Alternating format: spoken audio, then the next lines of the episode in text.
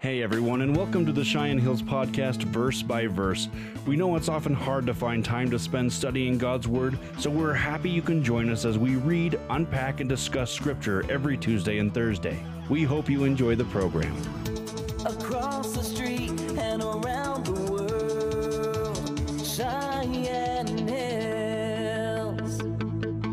Hello again, everybody, and welcome to the podcast. And this is the exciting one, guys. We've been waiting for this wrestling match, and this, there's a lot, lot here. But even before we get to the wrestling match, we've got all this paranoid setup, kind of manipulating, hedging your bets. Uh, you know, uh, Jacob's still at his old tricks. I think. He's Well, like he I kind of mean- reverts back.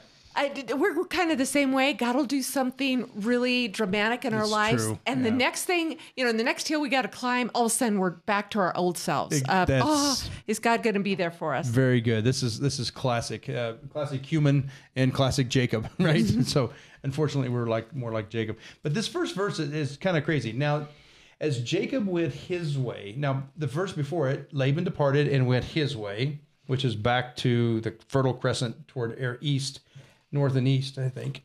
And then now Jacob went his way, which I would say would be west and more southwest toward uh, Israel.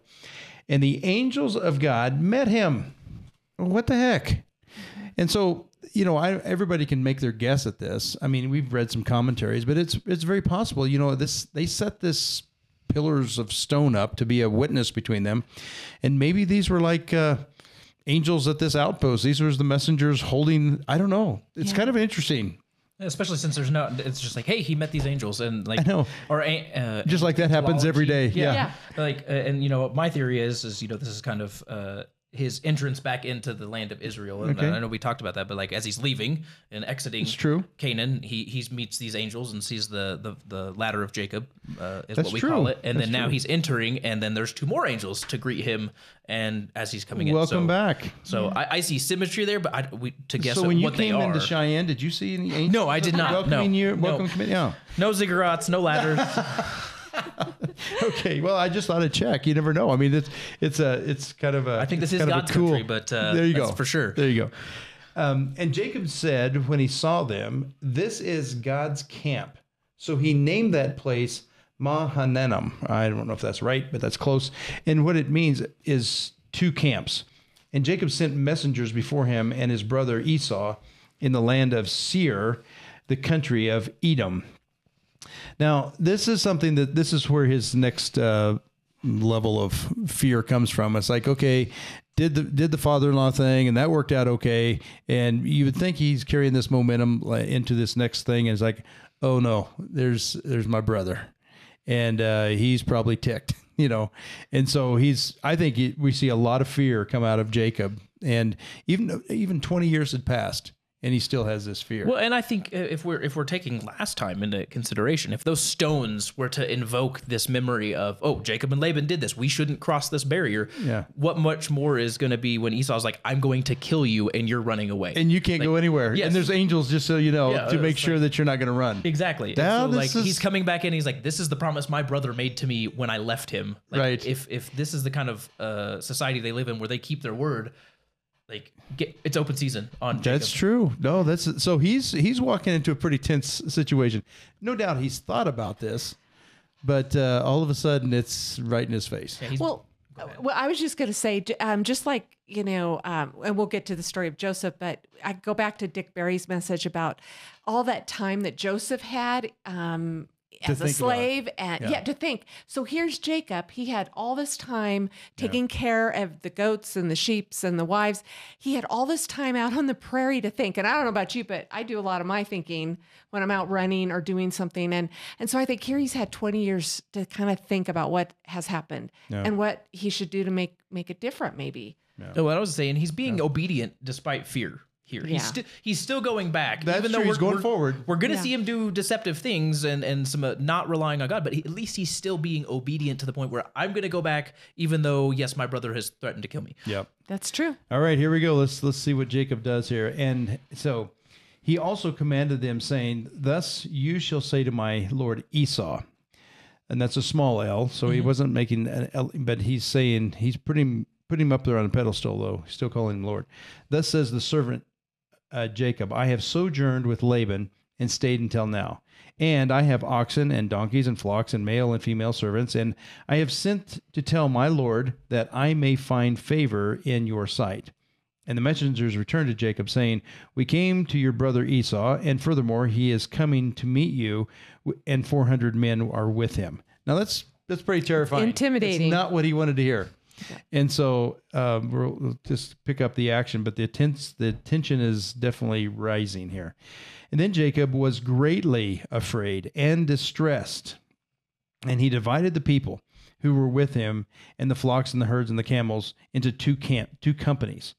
For he said, If Esau comes to the one company and attacks it, then the company which is left will escape. And Jacob said, O God of my father Abraham, and the God of my father Isaac, O Lord, who dost say to me, Return to your country and and to your relatives, and I will prosper you. So this is a this is an interesting prayer because I think I think this is really how we're supposed to pray. We're supposed to pray uh, God's promises, not our not our own wishes.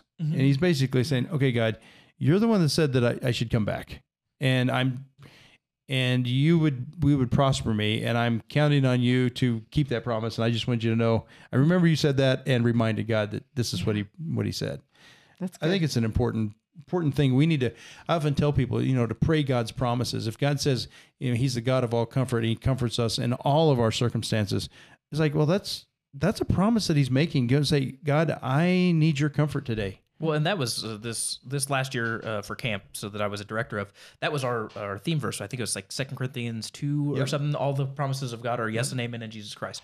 And so when we're uh, he's saying, God, you've told me this, and I know it's applicable to my situation. I expect you Right. to do what you do best and fulfill yourself. Right. Uh, obviously, we have to do context with all of that. We can't just like pray health and blessings on everybody because that's not always a promise from God. But like remaining where Scripture says God has promised this to His people.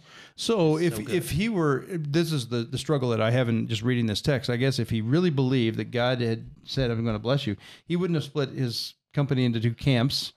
It's like so he's showing a little bit of he's there's faith and he's praying and there's this godliness and yet he's hedging his bet as well. And Yes. so I don't know. He's pretty Well, I mean, human to me. saying, we Yeah. see Pretty that all in, in the Yeah. way he sends that message to Esau.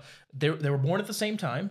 Uh, and so technically, even though Esau was the firstborn, like they were pretty stature wise, they would have been pretty close. Yeah. Then he has the the blessing, putting him above Esau, and now he's co- completely reversing all of this and and trying to suck up more or less. And Yes. say, no, Yes. no, you are first. I am yes, last. that's Yes. That's true. Let me give all of these things to you. I'm your servant. Yeah. Um, all of all of that kind of stuff. That's good, good, good insight.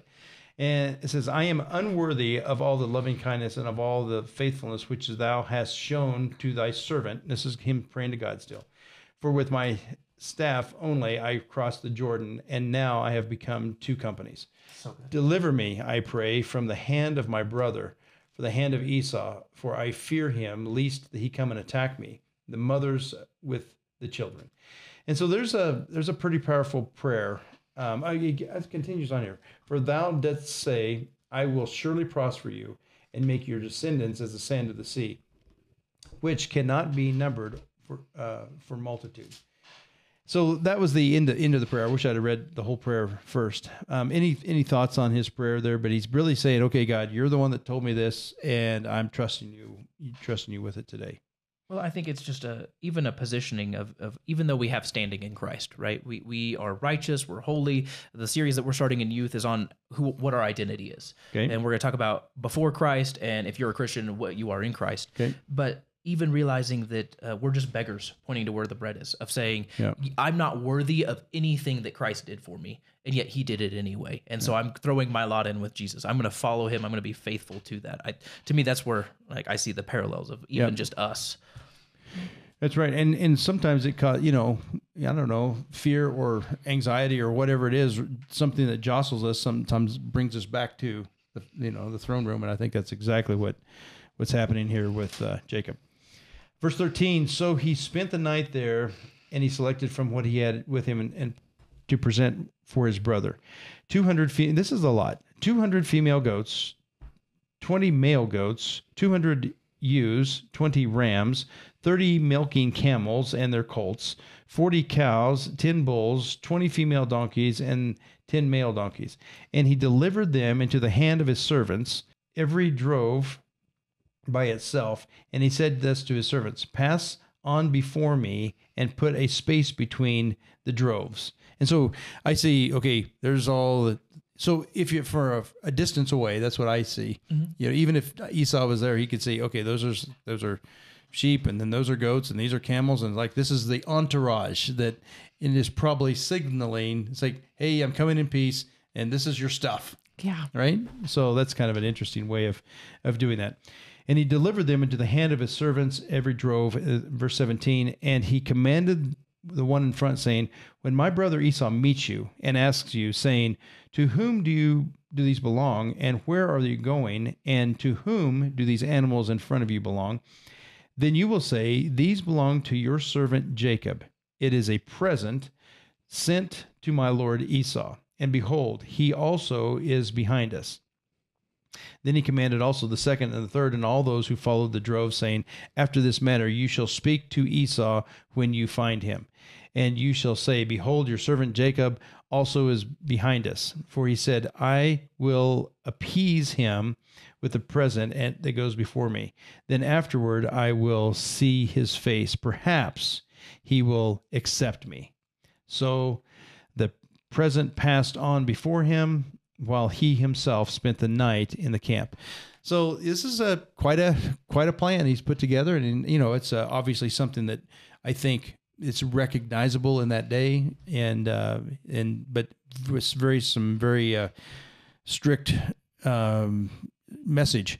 Tell him that it's from Jacob, and he's coming behind us. This is for you. Over and over and over. And, and I think we lo- lose the idea of wealth of what he's No actually kidding. sending. That's a good I mean, point. I don't know the difference between rams and goats necessarily, but like just to think of like he's giving enough females for then those other males to then breed and create even more. But For just sure. the sheer amount that he is Yeah. sending. That's a big flock. I mean, a flock of 200 ewes, ewe lambs, that's female, and uh, and then the rams are the male. You know, that's 10, 10 uh, rams for the 200 ewes. That's a that's a significant Herd. ranch, a herd. Yeah, Yeah, yeah. you- you- I don't know if they call them ranch, it'd be a herd, a flock. Yeah. That's a significant flock. And uh, then he also had those in goats. And he also had camels and was there donkeys in there too? I can't remember. Yes. But there's uh there's a lot of beasts of burden and different uh the things that you need to survive in a desert. Here they are. Yeah, it's almost like well, uh, it, maybe he he'll just let me through by the skin of my teeth if I just give him enough stuff. Yeah, yeah. That's kind of that's kind of where he's at. So, well, we'll get to see next time when uh, when they when he crosses uh, Esau and see how Esau receives these things. If he takes them, if he Doesn't. goes after his brother, we'll stay tuned. So, anyway, thanks for joining us again as we plow through the book of Genesis. God bless you all.